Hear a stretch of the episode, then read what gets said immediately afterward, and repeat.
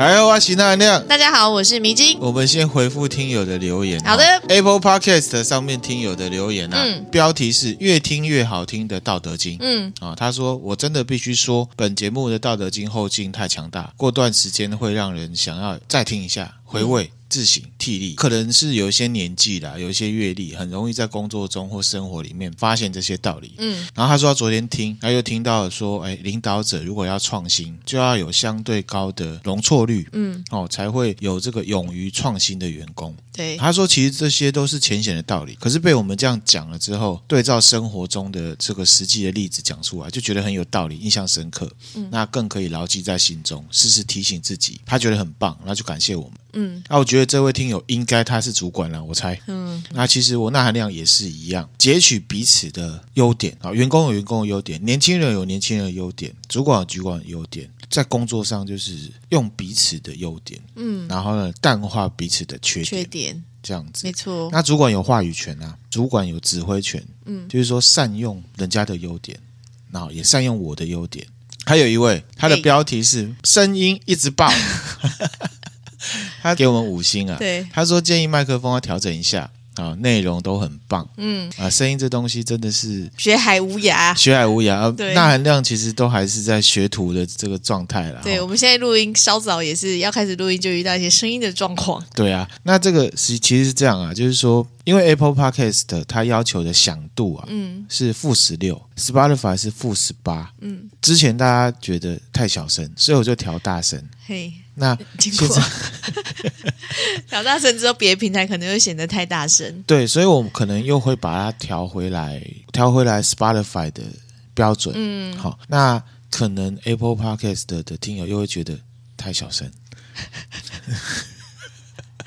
这真的很两难哦。所以可能我要再调一下。嗯。好，那我会再努力哈。谢谢这位听友的建议。嗯，再来一个是《道德经》超棒。他说呢，《道德经》这种枯燥乏味的东西，居然可以讲的让我有办法听得下去，嗯、而且还会停下来思考跟回放。哇，让永远只背得出前面两句的我呢产生兴趣，真的很棒。这个也是我们做对的原因，分享《道德经》的原因。对，然后他说：“P.S. 克苏鲁让我做噩梦做了两天 啊，不好意思哦，抱歉抱歉。”后坐力这么强，然后后坐力很强哦。嗯很感谢这位听友，谢谢你们啊！我们也会继续做道德经。嗯，那当然也希望呢，你可以听我们其他系列的对节目。好，我们会继续努力。好，那还有其他的，我们就其他集再来分享。好啊。好，那我们今天呢，其实有几个主题要录了，有社会学、嗯、社会心理学、心理学跟。圣诞节好像都有点押韵哦啊，因为都学啊，对对对，好像是哈。嗯、那迷之音，我们要先来录圣诞节，好，圣诞节快到了，好，圣诞节快到，对，先录圣诞节哈。好啊，好，那先祝大家圣诞节快乐，Merry Christmas。好，迷之音，你知道圣诞节吧？我当然知道，一定知道的，对不对？对。你现在对圣诞节的感觉是什么？以前都会觉得圣诞节应该是会很冷，但因为现在气候变迁关系是，就是圣诞节感觉好像都没那么冷啊。对，因为我们住台湾啊。对啊。啊。可能其他国家也是白雪纷飞的，啊，嗯，也是有圣诞节刚好遇到夏天的国家吗？有，也是有的哈。那其实现在现在的圣诞节，至少在台湾或者是亚洲国家啦，哈、嗯，经常的就是跟消费活动挂钩。哦，对啊，越来越有那个氛围。对，所以它其实比较像是文化类的节日，嗯，它比较不是特定宗教的节日，嗯、虽然它本来就是。基督宗教的节日，对。那圣诞节由来，迷之音知道吗？呃，不知道哎。那我们来讲一下。好，圣诞节就是 Christmas，嘿，又称什么？耶诞节。对。那在东正教里面呢，称为基督降生节。降生节哦。对。哦。好，这边的基督教指的是呢，东正教加天主教加新教。嗯。好，我们中文圈的人会称新教为基督教。嗯，可是基督教是包含了东正教、天主教跟新教哦，这样子。嗯，广泛的基督教里面呢，就是指纪念耶稣降生的节日。嗯，通常就是定在十二月二十五号。嗯，那圣诞节呢，也是很多国家跟地区，特别是西方国家或者是基督教文化为主流的地区呢，公共假日。嗯，教会以外的场合，哦，就我刚刚讲了，其实就是一个民俗节日，大家都会过，在商场上特别看得到。嗯，在月历上面就会合称什么圣诞与新年假期。哦，对不对？对那外商就这个时候就会放大假，嗯好，很幸福嘛，对不对？对哈，那刚刚讲了圣诞节或耶诞节，其实就是耶稣诞生的时间嘛，嗯，所以耶稣是摩羯座，是不是？是这样子吗？其实呢，耶稣诞生日期没有办法被确定，甚至在圣经上面也没有相关记载。嗯所以呢，在学术上通常就认为呢，圣诞节是基督教里面有一个圣母领报的事件啊，它是三月二十五号，然后去往前推啊。那这个圣母领报的故事就是在讲说，大天使百加列去找了童贞玛利亚，跟她说呢，你要怀孕了，嗯，然后就往后推，然后就推到，因为怀孕不一般就是十个月嘛。可是那为什么是十二月二十五嘞？呃，我不知道，反正推出来就是这样子哈、哦，可能早产吧，我也不知道。但是三月这样她才怀孕，差不多三个月。怎么会？三月？对啊，啊不是三月二十五号，嗯，百加列来跟她讲说，对你要怀孕。哦，她是三月二十号跟她讲她怀孕了。哦嘿，好好，不然是怎样？哦，对不起，我刚刚想错了。哦，这样子哈，嗯好，就是这样子哈。所以呢，就推到十二月二十五号，就说是圣诞节。哦，大概是这样概念。哦好，那第二种呢，也有一种说法是说，基督教呢，它在发展初期的时候啊，把这个古罗马的农神节啊，嗯，把它转化成圣诞节。在古罗马时代，其实我们之前希腊神话有分享到嘛，古罗马他们也是多神信仰，不是很多神嘛，嗯嗯对不对？那这个农神节他们是拜什么？他们是拜一个农神，农业之神，叫做萨顿，嗯英文叫做什么？Saturn。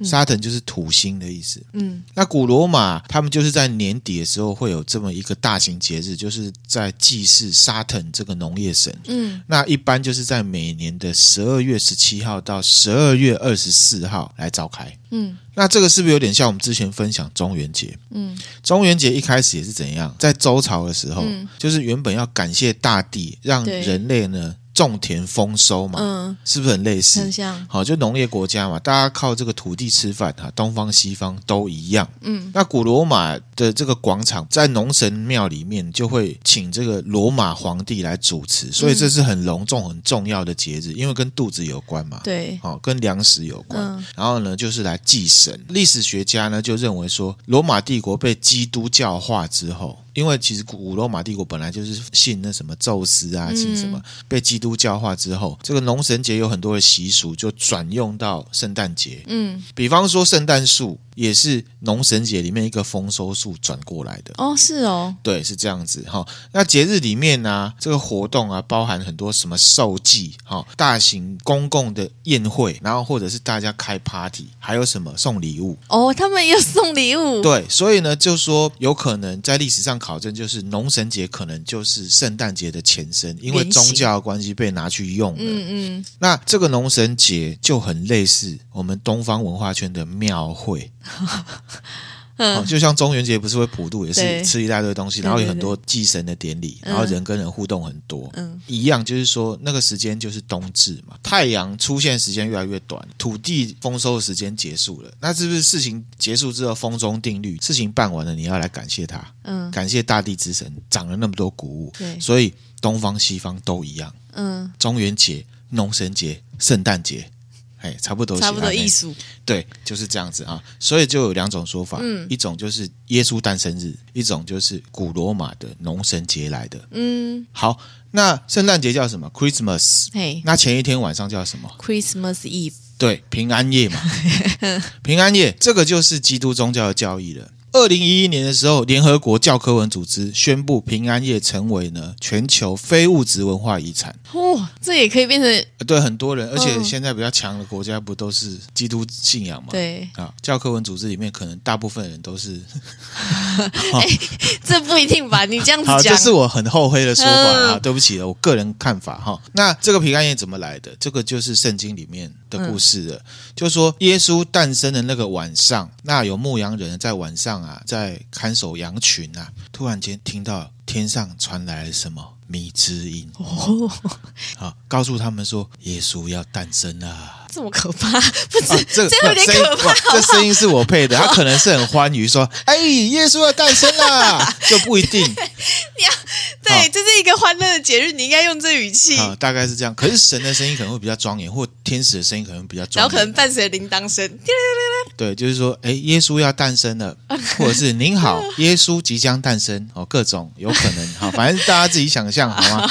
那根据呢，根据圣经的记载，哈，耶稣来到人间，就是要作为人世间的王。嗯、呃，他最大，好，所以呢，天使就会透过这种声音去告诉牧羊人，嗯，然后让牧羊人呢把消息传给更多人。后来呢，人们就会开始仿效天使，在圣诞节的晚上呢，到处去讲耶稣诞生的故事跟消息，嗯，一直到现在，现在教会，台湾的教会也会平安夜就会干嘛？报佳音，嗯，平安夜，圣山夜，这个就是报佳音嘛。好，OK，好，OK，好，到这里。但是他们报佳音是要报什么佳音？他们总不能再继续讲。报佳音的意思就是说王要来了，所以他们即便到现代也还是说耶稣要诞生喽，这样子哦。而且他们会讲故事，耶稣的故事啊，圣母玛利亚、童贞玛利亚怀孕，然后耶稣降生的故事啊，哦，就是说上帝的儿子要来啦，嗯嗯，传教嘛，传教。好。那圣诞节讲到这边，大家是不是还有觉得有一块缺掉了？觉得总是少了什么？对，是什么？是什么？圣诞歌，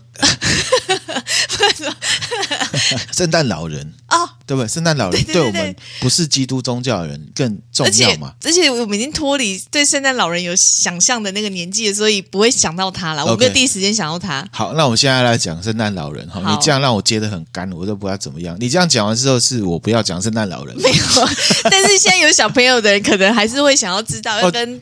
因为传述，因为我们要讲的这个圣诞老人，可能小朋友听完之后，他梦想会破灭了。哦，那我来听听看。好，还是讲给大人听的。好，那这一集虽然不是十八禁，可是请各位听友有小孩的呢，啊。斟酌收听。对，如果你有让你小朋友知道圣诞老人的事情的话，对，好，那回来我们正式来讲圣诞老人哈。好，圣诞老人又称耶诞老人，那英文叫什么？Santa Claus，对，对不对？或者是 Saint Nicholas，Father Christmas，嗯，哦，这么多的名称。对，通常呢，儿童会称什么？圣诞老公公。对，那其实他是一个西方文化里面的虚构人物。嗯，好，听到这个小朋友就心碎，啊，虚构的，怎么可能？哭哭。那这个礼物是谁给我的？当然是你爸妈，不然呢？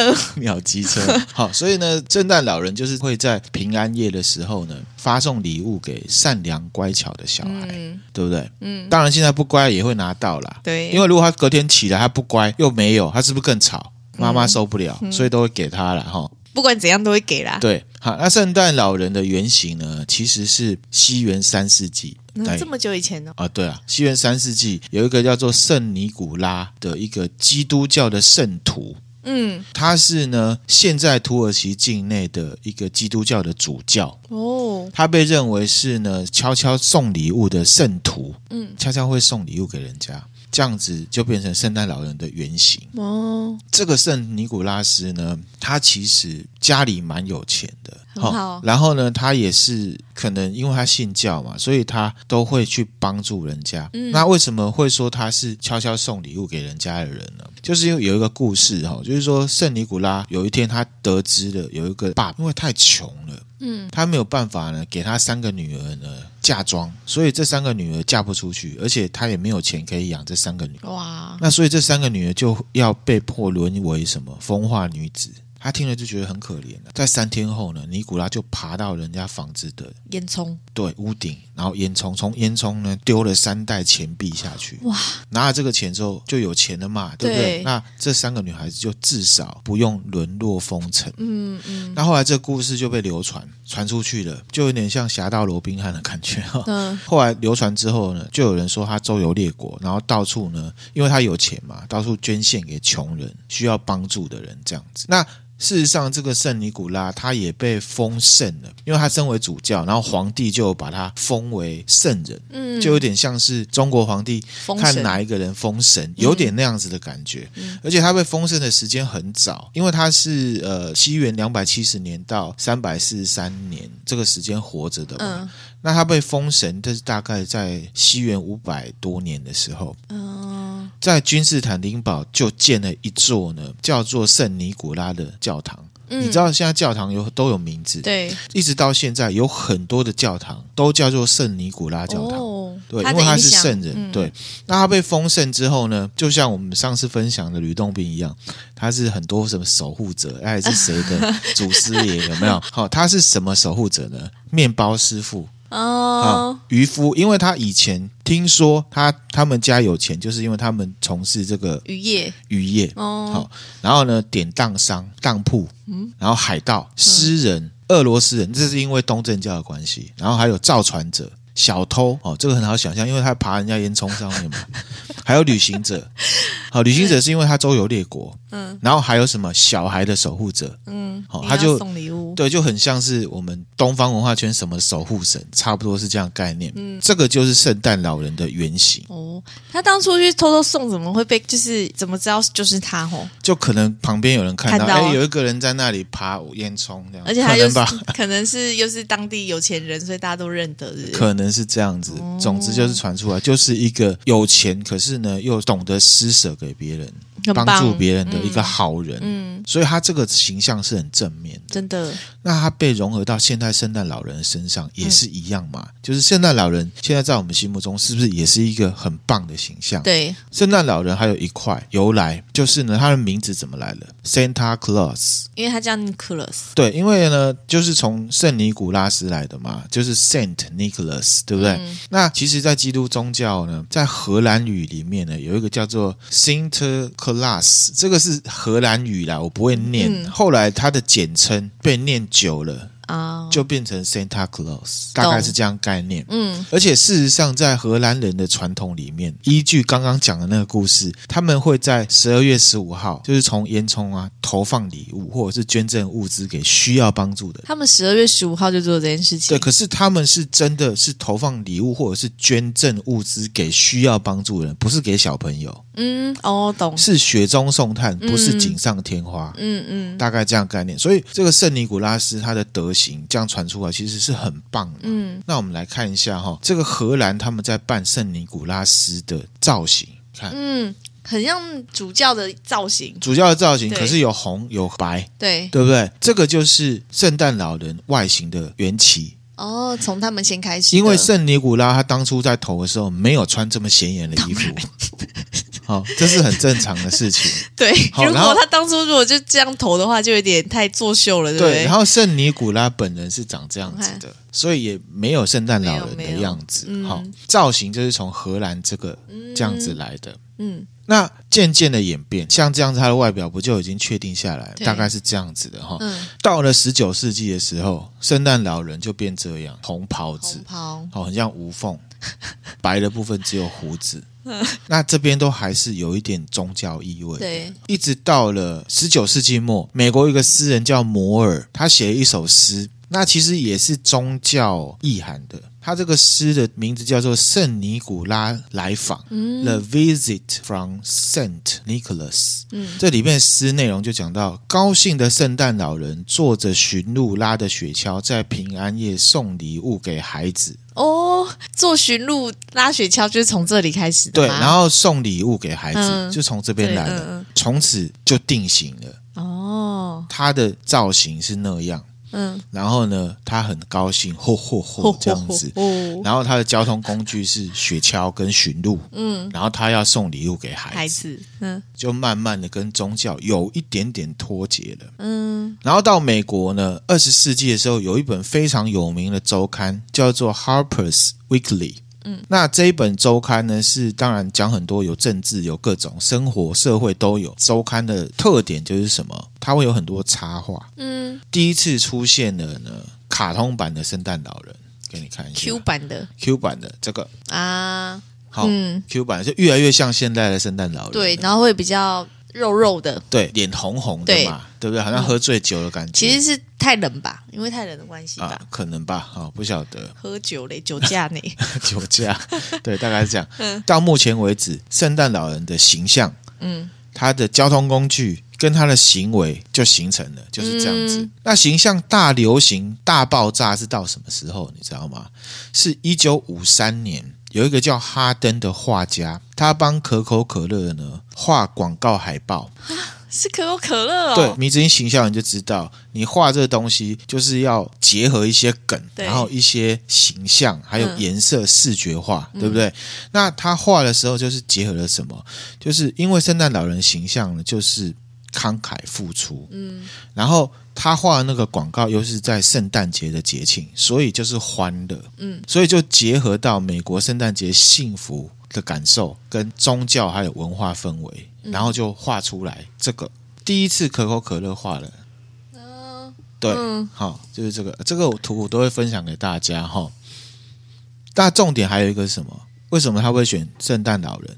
你说可口可乐为什么选圣诞老人？因为可口可乐的 logo 配色跟圣诞老人一模一样，对，然后又有节庆感，又有欢乐，又有慷慨送礼物。是不是很欢乐？很欢乐，很聪明哎，又没有版权问题。对，没有版权问题，不用授权，不用授权，不用谈代言。我们现在都会讲说啊，圣诞老人就是可口可乐的广告商标。嗯，那其实呢，在更早，在一九二三年，有一家叫 White Rock 的姜汁汽水厂商，它是可口可乐的竞争对手。嗯，他更早用圣诞老人来当他的广告。哦，他更早其实就更早用。你看，这个就是。啊，可是他们比较没有那么成功，是不是？没有那么成功。那既然你要说可口可乐很无辜吗？其实也不会啦，因为确实就是可口可乐这家厂商透过广告把圣诞节跟圣诞老人商业化绑在一起，就他们结合的更好啦。这样对啦，我讲的比较难听是这样，然后米子英讲的是比较正面的方式。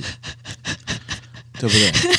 那其实就是因为可口可乐树大招风嘛，他做了这件事情就被大家骂，被骂哦，对吧？骂，因为其实他是宗教人物哦，然后这样用久了就会让大家失去事情的本质嘛。嗯嗯，他让他商业化了，不行。那事实上，圣诞老人在宗教文化上确实是对泛基督信仰文化圈人很有说服力嘛。嗯、美国也是啊，嗯，而且圣尼古拉确实就是一个会送东西的大善人，嗯，好，所以呢，圣诞节要交换礼物，嗯，因为要交换礼物，所以去购物，在概念上也是蛮顺理成章的嘛。对啊，所以商人非常喜欢圣诞老人，嗯、比我们一般消费者更喜欢。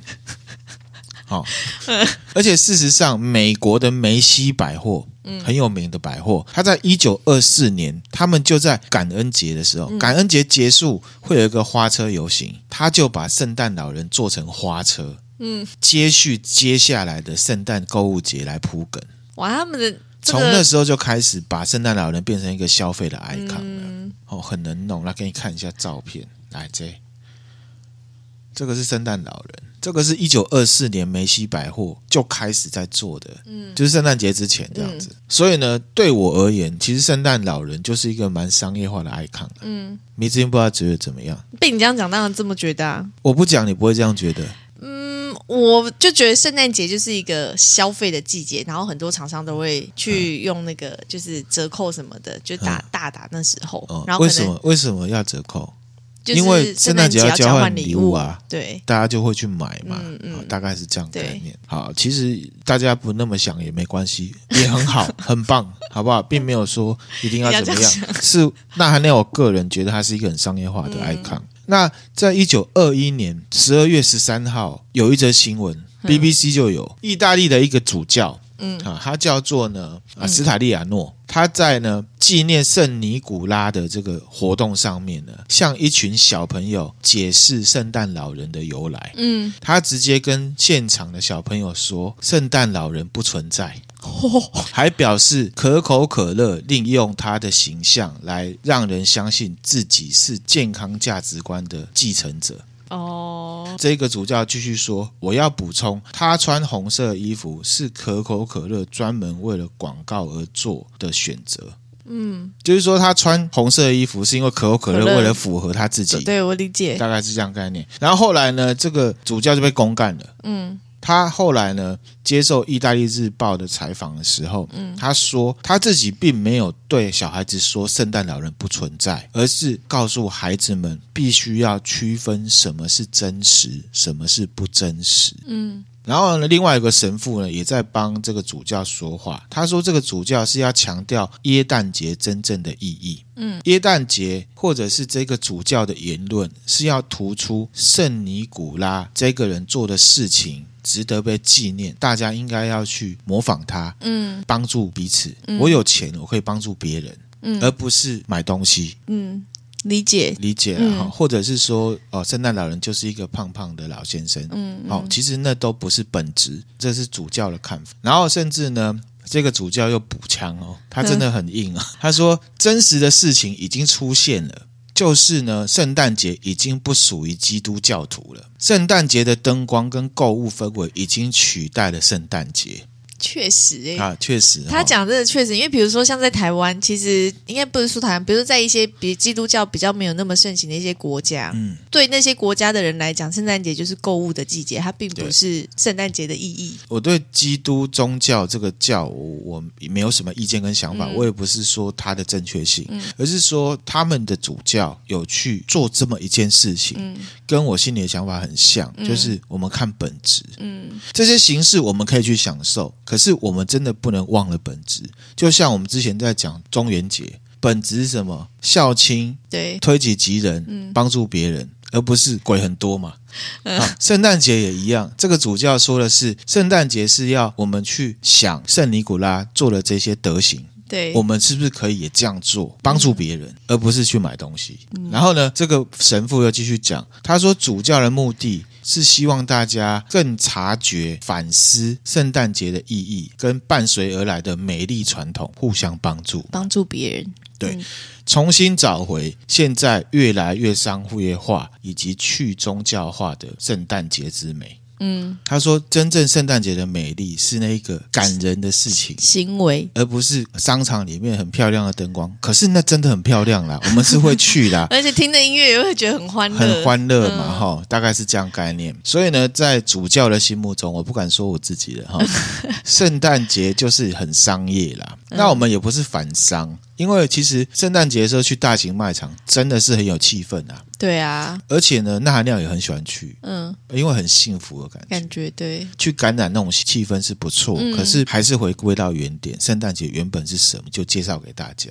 嗯。好，那我们这边呢，来分享几个比较特别的地区过圣诞节的习俗。会不一样。会不一样。像台湾的话，就比较一般的，就商业气息很重，对啊，就是买东西逛街，买东西、逛街嘛，哈吃大餐，吃大餐。那日本呢？这里吃炸鸡，对，吃肯德基，对不对？对吃肯德基，那到底为什么呢？其实跟我们中秋节也很像，嗯就是透过广告告诉所有人，反正就是一个没有关联性，可是你讲一万遍，大家就会相信。相信了，对，就是说呢，日本的圣诞节就是要吃炸鸡。嗯嗯，好，这个是商业史上非常成成功的行销活动。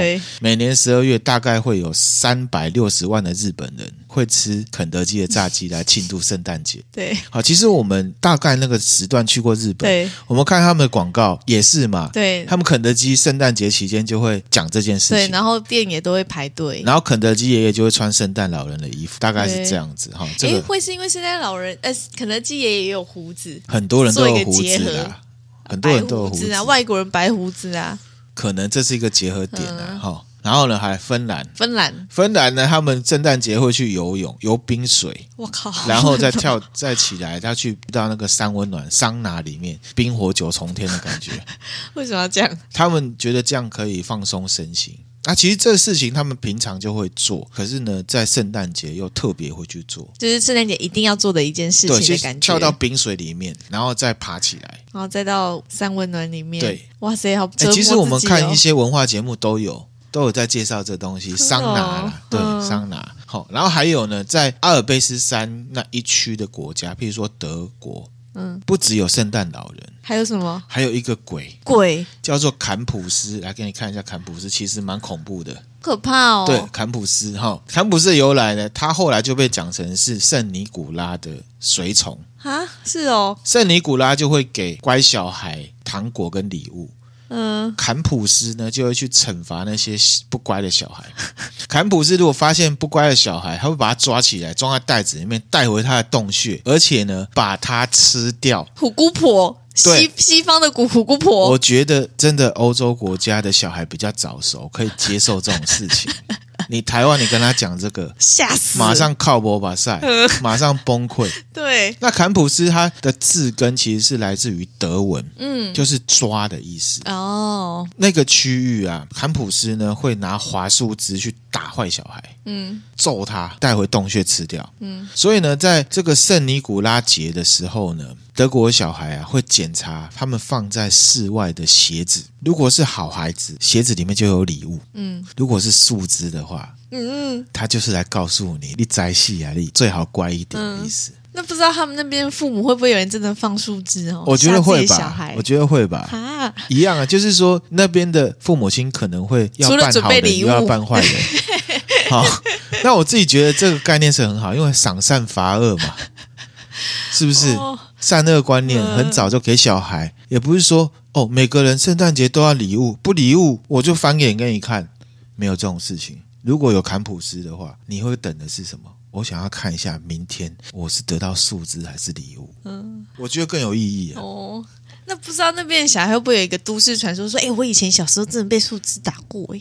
有有可能啊，这坎普斯就是他们的都市传说啊。哦圣诞老人也是都市传说啊，也是啦，只是就是很明确的是，现在我们现在长大就知道它是虚构的啦。你不要只强调虚构，万一有小朋友在听。不不，这这个你前面已经有先讲了，就是有小孩的，如果你们有在过圣诞节，先不要听，让小孩听，啊、先不要让小孩听。哦好好好，最后一个了。嗯，我觉得这个超有趣，而且我查不到为什么。希望有住在那个地区跟国家的听友呢，跟我们分享，跟我们分享到底为什么？嗯、是什么呢？瑞典。哦，瑞典，他们会在平安夜的下午三点整呢，在电视机前面呢看唐老鸭的节目，这很酷哎、欸，很酷哈。他说，一九五八年呢，迪士尼就推出了一个圣诞节特别节目，嘿，这个节目呢叫做《唐老鸭与好朋友祝你圣诞快乐》，嗯。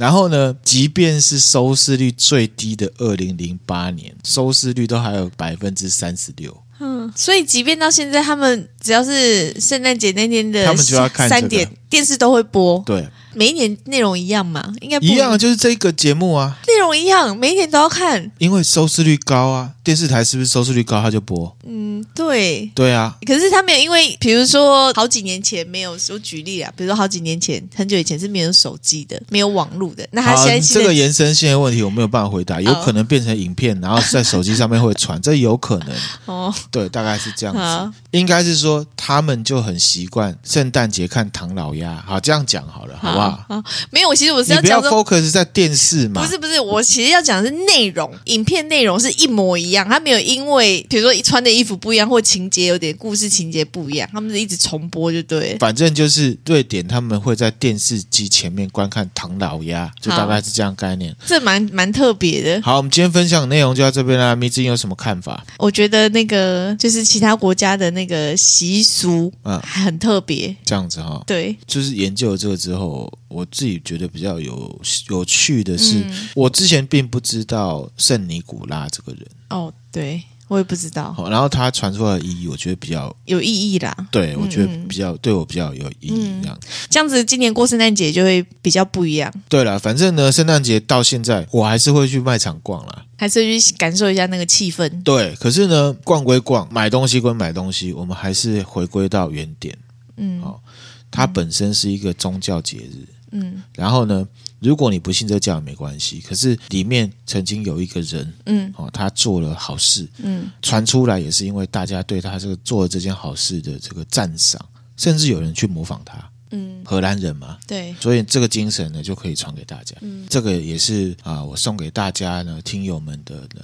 圣诞节礼物耶！啊，祝大家圣诞节快乐！圣诞节快乐！好，那我们今天分享的内容就到这边啦。嗯，那如果觉得我们内容还不错，欢迎追踪我们的 FB 或 IG。刚就是有一些资讯都会分享在我们的 FB 或 IG 上面，也可以赞助我们，给我们鼓励哦。好，谢谢大家，拜拜。拜拜。